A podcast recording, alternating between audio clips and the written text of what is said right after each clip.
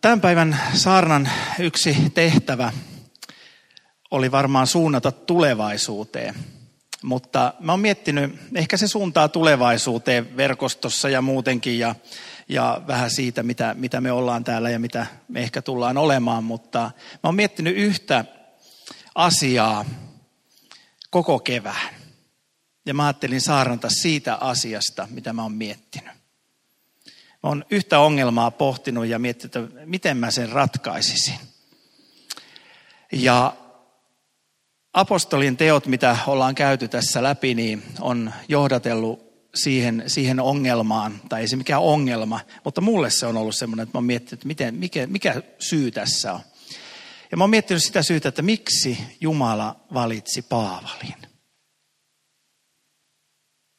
Miksi Paavalista tuli ehkä voisiko sanoa maailman historian tunnetuin julistaja, miksi Paavalista tuli apostoli, miksi Paavali oli juuri se henkilö, joka valittiin viemään, levittämään kirkkoa, saattamaan alkukirkon siihen tilanteeseen, että 300, 300 vuodessa siitä tuli valta-asemassa oleva kirkko koko silloisessa tunnetussa maailmassa ja siihen se loistokkuus melkein päättyikin sitten, että sitten ollaan menty alaspäin. No ei ihan. Mutta kuitenkin, että miksi Paavali? Ja mulla ei ole tänään tuolla mitään, mutta jos te haluatte raamatun paikan, mitä mä käsittelen tänään, niin siihen liittyy Johanneksen 15 luku kokonaisuudessaan. Ja teen semmoisen poikkeuksen, että, että tuota, mä luen sen täältä teille. Minä olen tosi viinipuu ja minun isäni on viinitarhuri. Jokaisen oksan minussa, joka ei kanna hedelmää, hän karsii, ja jokaisen oksan, joka kantaa hedelmää, hän puhdistaa, jotta se kantaisi runsaamman hedelmän. Te olette jo puhtaat sen sanan kautta, jonka olen teille puhunut. Pysykää minussa, niin minä pysyn teissä. Niin kuin oksa ei itsestään voi kantaa hedelmää, ellei se pysy viinipuussa, niin ette tekään, ellette pysy minussa. Minä olen viinipuu ja te olette oksat.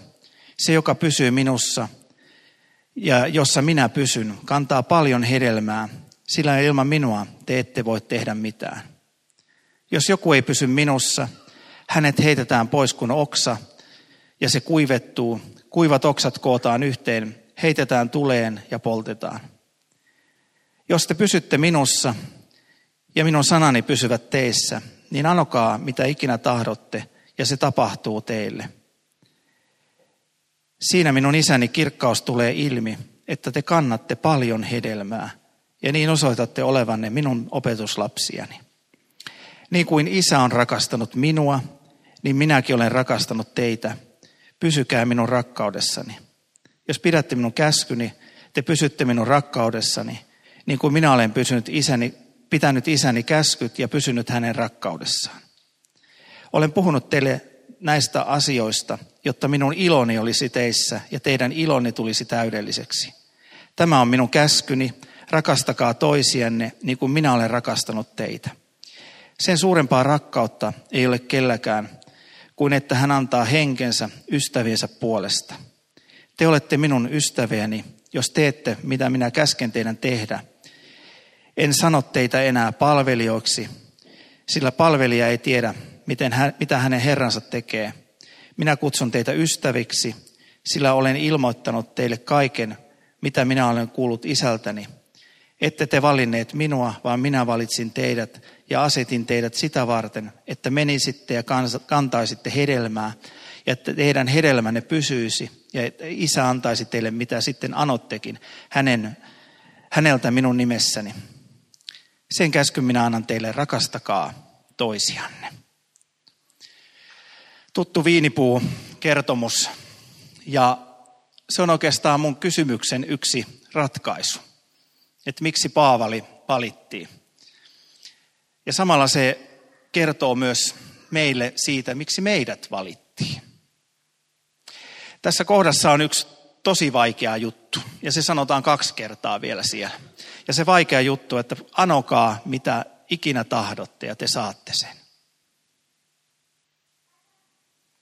Ja mun mielestä se on yksi semmoinen vaikea asia, kun mä tätä luen, että miten mä ylitän tämän. Anokaa mitä ikinä tahdotte ja te tuutte saamaan sen. Miten se voi pitää paikkansa? Miten tämä kohta voi raamatussa pitää paikkansa, että mä voisin saada kaiken, mitä mä anon? Mä tiedän monet teistäkin ja tiedän itsestäni, että mä oon anonut monia asioita, muun muassa lottovoittoa ja kaikkia muita, enkä ole niitä saanut. Mä en ajaisi niin pienellä autolla, jos mä olisin saanut lottovoita. Tuota, mä tulisin taksilla Riihimäeltä tänne tai jotain muuta. Mutta kuitenkin moni asia on jäänyt saavuttamatta. Se on se toinen ongelma. Eli mä oon hyvin on, moniongelmainen ihminen tänään raamatun edessä. Ää, mutta koska mä olen myös hortonomi koulutukseltani, niin tämä kohta ratkaisee mulle tosi monia asioita. Ja mulla on täällä, täällä tuota, tuosta puistosta poimittu oksa. Ja tämä oksa on kahdessa palassa. Mä katkasin sen, niin kuin on monta kertaa muutenkin oksille tehnyt. No, tämä on nyt kuiva oksa ja tuossa paikassa puhutaan kuivista oksista jonkun verran, mutta te voitte kuvitella, että tämä on, on tuota, vaikka nyt viiniköynnöksen, niin kuin Raamattu puhuu, viinipuun oksa. Ja tämä on hyvin vehreä, kuvitelkaa se mielessänne. Tai sitten te voitte kuvitella, että tämä on omenapuun oksa. Ja tämä on hyvin vehreä ja, ja tässä on kukkia tässä omenapuun oksassa, mitä olette juuri nyt hiljattain nähneet. Viimeisimmät lajikkeet kukkii vielä, vielä tälläkin hetkellä, mutta, mutta useimpien kukinta on jo ohi. Siitä noppitieto teille, että montaks nimettyä omenalajiketta on Suomessa, kuka tietää? Mä tarjoan illallisen, jos joku tietää se. Ei. Ei. Paljon? Ei. 540. Ette te olisi sitä tien. En joutunut tarjoamaan illallista. Tämä siksi, että herättelin teidät takaisin saarnaan, mutta kuvitelkaa, että tämä on omenapuun oksa. Ja ää, omenapuuhan syntyy sillä tavalla, ne missä on hyviä hedelmiä, ne omenapuut syntyvät sillä tavalla, että kasvatetaan niin sanottu perusrunko. Te voitte kuvitella tähän karahkaan nyt juuret ja tämä on semmoisessa ruukussa ja on kasvatettu tämmöinen perusrunko. Ja sitten kun se perusrunko on suurin piirtein tämän paksune kuin tämä oksa nyt, niin se katkaistaan sillä lailla poikkiviillolla. Ja sitten käydään hakemassa siitä omenapuusta, josta me tiedetään, että se on hyvä lajike. Niin käydään hakemassa oksa ja siitä tehdään vastakkainen viilto. Ja sitten ne laitetaan yhteen, siihen laitetaan vahaa päälle ja ennen laitettiin niintä, nykyään laitetaan kuminauha siihen päälle. Ja sitten kas kummaa, ää, noin ammattilaisen käsissä 98 prosenttia niistä lähtee kasvamaan. Ja syntyy omenapuu. Ja ihmeellistä kaksi asiaa yhdistyy. Se perusrunko, ja miksi niin, että se perusrunko? No siksi, että yleensä se perusrunko on semmoinen ää, viljelty lajike, joka tiedetään, että se on hyvä juurilta. Siinä on vahvat juuret. Ja joskus voidaan vähän leikkiä, että Pohjois-Suomeen tehdään, tehdään tuota, tämä on nyt kasviopintunti teille samalla. Ää, Pohjois-Suomeen tehdään joku lajike sillä, että se lajike saattaa olla itsessään arka, mutta tehdään vahvat, vahvat juuret sille. Otetaan vahva perusrunkoaines. Ja saadaan syntymään näin vahva omenapuu. Ja kun nämä kaksi yhdistyy, niin siellä tapahtuu semmoinen ilmiö, että tämän perusrungon kautta lähtee virtaamaan maanesteet läpi siitä ja sitten ne menee siihen vartettuun oksaa. Ja näin se oksa, oksa alkaa sitten viheriöimään. Eli se on kolme tärkeää asiaa. Siellä on se maaneste, se on se perusrunko ja sitten on se jalo oksa. Eli se voi nyt olla vaikka Antonovka tai Sokerimiiron tai Valkeakuulas tai Harlamovski tai joku muu vastaava lajike. Ja, ja siitä se lähtee sitten, sitten tuota kasvamaan. Ja sitten kun menee keskimäärin, huomatkaa noin seitsemän vuotta, sehän on raamatussa täydellisyyden luku, niin on, on todella hyvä tuottava, tuottava omenapuu meillä. Näin voidaan tehdä viiniköynnöksille, ja näin tehdäänkin viiniköynnöksille, eli vartetaan se hyvä lajike siihen juureen, ja, ja saadaan, saadaan näin hyviä rypäleitä. Ja oksan tarkoituksena ei ole mikään muu kuin tuottaa hyvää hedelmää. Eikö se ole ihana raamatullista? Että ei Jeesus niin turhaa näitä, näitä tuota, ottanut, näitä asioita. Ja sama voidaan tehdä oliiville tai ihan mille lajille tahansa. Päärynä voidaan varttaa tuota vaikka tuomeen, koska ne on samaa sukua, niin ne pärjää. Eli se voidaan varttaa yhteen. Ja, ja näin syntyy hyvä puu kahdesta asiasta. Joskus voi käydä sillä lailla, että se, se perusrunko on paljon vahvempi. Eli amatöörille käy yleensä sillä lailla, että se valitsee sellaisen perusrunkoaineksen, että se on hirveän vahva, vahvempi kasvultaan kuin se itse oksa. Ja onko kukaan nähnyt semmoista omenapuuta, missä on semmoinen patti siellä juuressa? Joskus näkee semmoisen omenapuun, missä on semmoinen vahva patti juuressa ja sitten lähtee se omena kasvamaan siitä. Ja se johtuu siitä, että, että perusrunko on vahvempi kuin se oksa. Se kasvaa paremmin. Sillä olisi enemmän annettavaa sille oksalle, mutta se oksa ei ota vastaan. Se ei pysty kasvamaan samassa tahdissa. Niin perusrunko kasvaa semmoisen patin ja sitten siitä lähtee töröttämään se, se oksa. Aiku ihana raamatullista.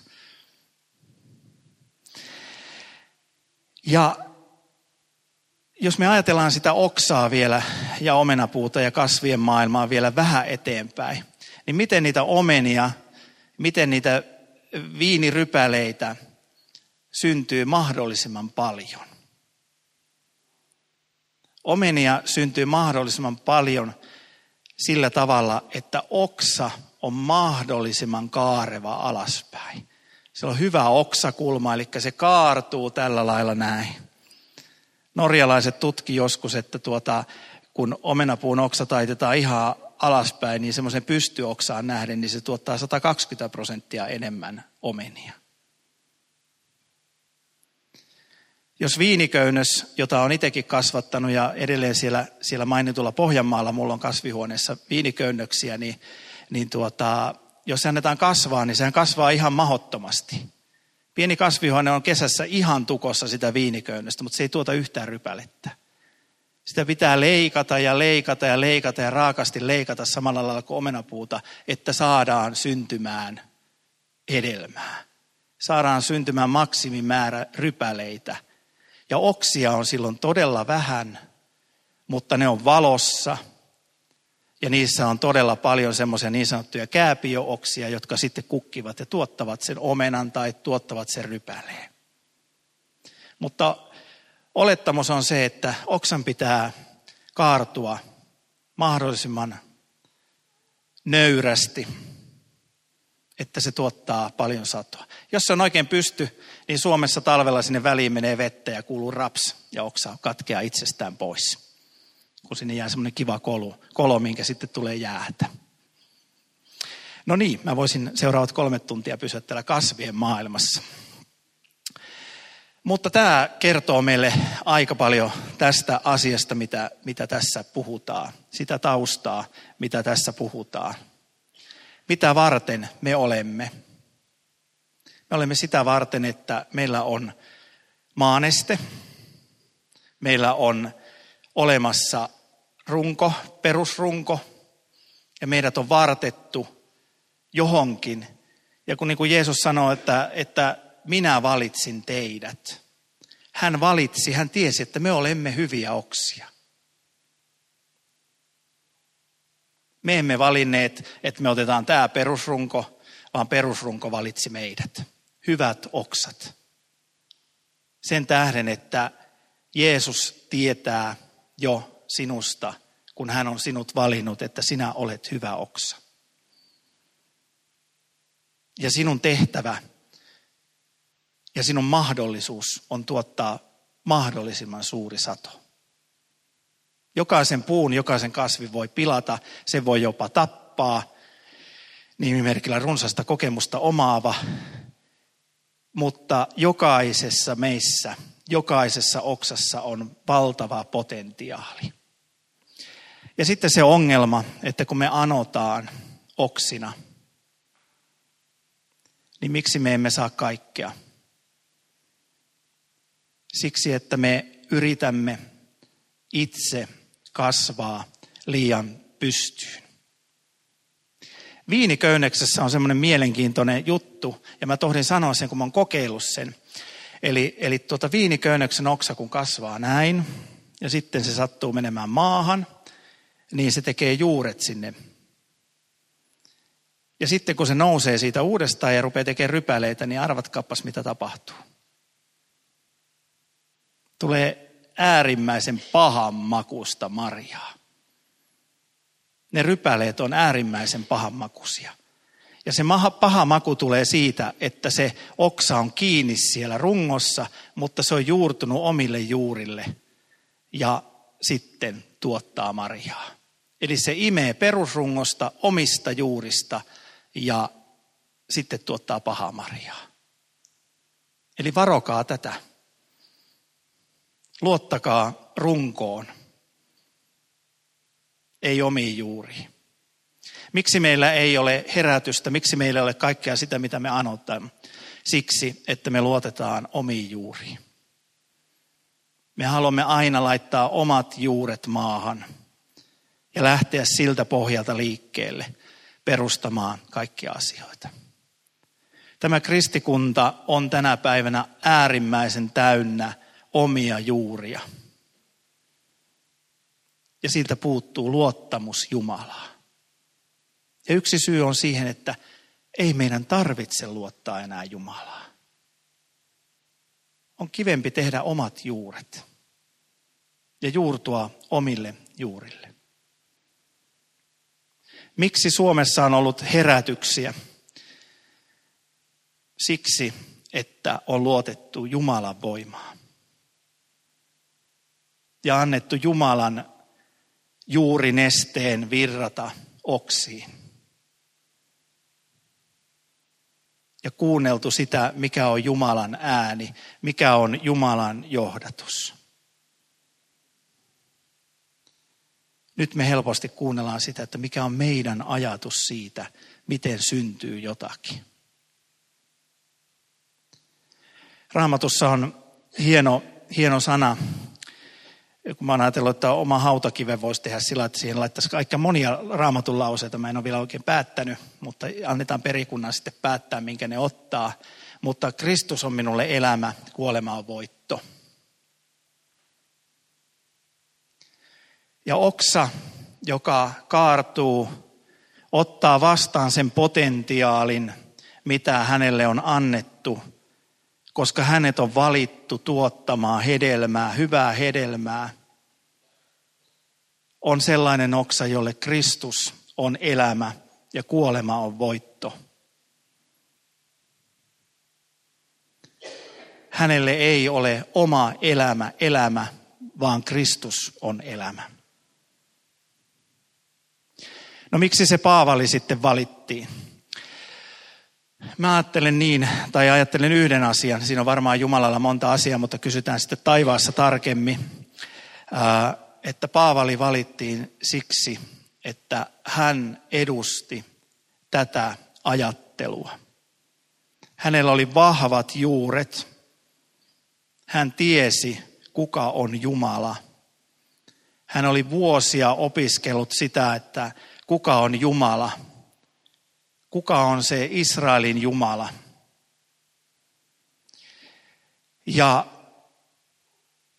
sitten hänet valittiin, niin kuin te muistatte, vainoajana, sellaisena ihmisenä, jolla ei ollut enää mahdollisuuksia tehdä omia juuria. Hänellä ei ollut mahdollisuuksia rakentaa omia juuria, koska hän oli seurakunnan vainoaja, jonka kasvattajaksi hänet valittiin. Hänellä ei ollut vaihtoehtoa kuin luottaa Jumalaa. Hänellä ei ollut vaihtoehtoa muuta kuin se, että Kristus on elämä. Hänellä oli vahvat ju- juutalaiset juuret, ne raamatun juuret. Ja hänellä oli vahva kokemus Jumalan pyhä hengen herättämänä, mitä hänestä tulisi. Ja Jumalan pyhä henki herätteli hänet radikaalilla tavalla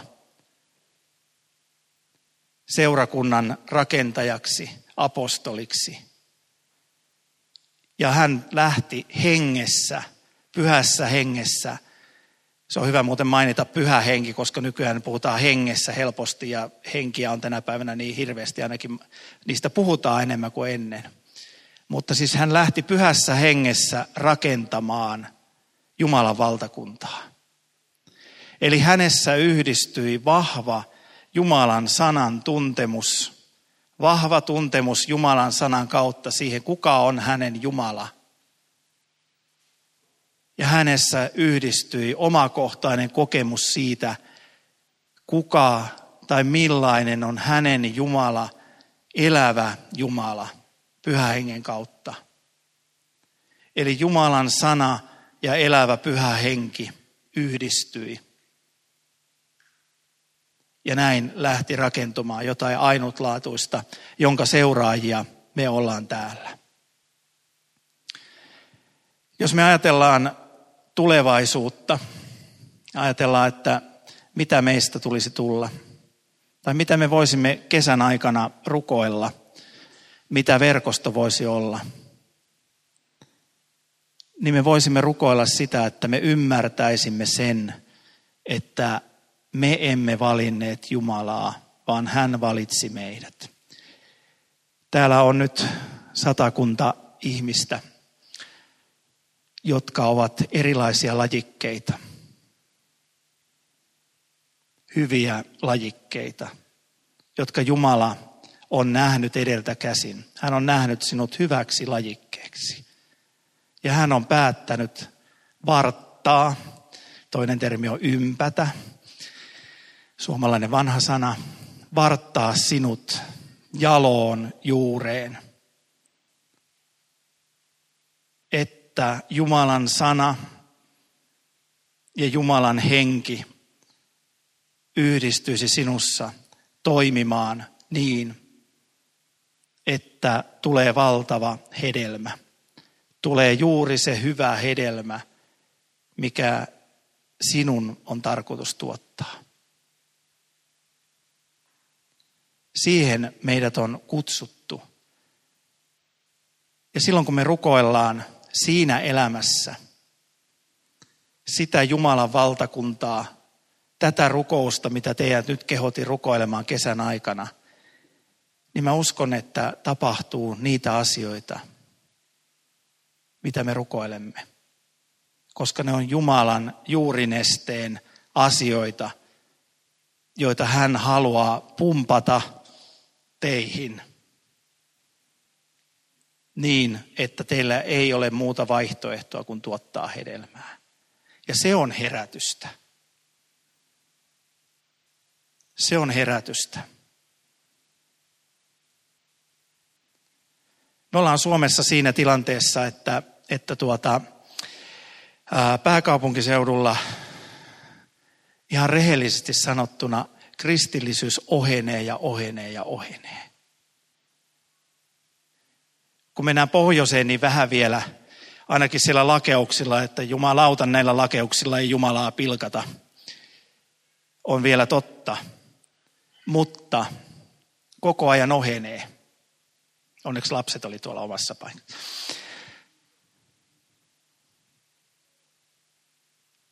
Ja siksi Jumala kutsuu meitä aivan erityisellä tavalla. Ja siksi Jumala haluaa, tämä voi kuulostaa nyt itsekkäältä, että meillä on täällä tämmöinen linnake, kuin verkostokin esimerkiksi olemassa. On varmaan muitakin linnakkeita, en sitä sano. Mutta meillä on tämä linnake täällä, tämä piruntorjuntapunkkeri täällä olemassa, johon on valittu hyviä oksia että syntyisi hedelmää, koska tämän alueen näiden ihmisten on saatava kuulla tämä evankeliumi. Rukoilkaa sitä, että te olette niitä taipuvia oksia ja tuotatte sitä hedelmää, mikä sinun on tarkoitus tuottaa Jumalan valtakunnalle, että syntyy valtava sato, että me saisimme nähdä jotakin ihmeellistä. Minun mielestä olkoot merkit ja olkoot ihmeet ja olkoot kaikki arkipäivää. Ja toivottavasti ne voi olla arkipäivää meillä verkostossakin. Mutta minä en kaipaa niinkään sitä, vaan minä kaipaan sitä, että syntyy se hedelmä, että sadat ja tuhannet ihmiset saavat ottaa vastaan tämän evankeliumin. Eilen kun vihkiessäni sujautin sinne pienen evankeliumisarnan ja syntien anteeksi antamuksen ja kaikki mahdollisen siihen. Mua järkytti se, että kun mä tulin sakastiin, niin mua katsottiin vihaisesti. Sillä oli kollega, joka tuota, oli tulossa vihkimään seuraavaa paria. Ja hän oli kuullut mun puheen ja hän katsoi mua vihaisesti, eikä tervehtinyt. Mä ajattelin, yes. Tuli sanottua ilmeisesti jotain sellaista, joka oli ehkä sille kirkkokansalle hyvä. Mutta näin ohuessa mennään. Enkä nyt sano, että kaikki papit on nyt ihan kamalia. Kyllä meillä on valtava määrä hyviä pappeja itseni mukaan lukien. Ja panun voin ottaa siihen pienen testin jälkeen, mutta, mutta tuota, kuitenkin. Ja Annekin on muuten tuolla. Niin, niin. Saat pääset joukkoon. Jo, Jorma muuten laitto kädet puhkaan tuolla. Tuota, kyllä säkin pääset tähän. Näin. Joo. Mutta sitä rukoilkaa. Ja siinä on meidän tulevaisuus. Että se toteutuu meidän kautta. Ja jos joku sanoo nyt, että kauheita vaatimuksia, niin ottakaa se levosta käsin. Koska se tapahtuu Jumalan armosta. Ei siitä, että me juurrutamme itsemme maahan ja alamme tekemään, vaan että Jumalan armo saa tehdä meistä sen, mihin meidät on valittu. Oikein siunattua kesää teille jokaiselle ja syksyllä sitten jatketaan Munkkiniemessä joka sunnuntai.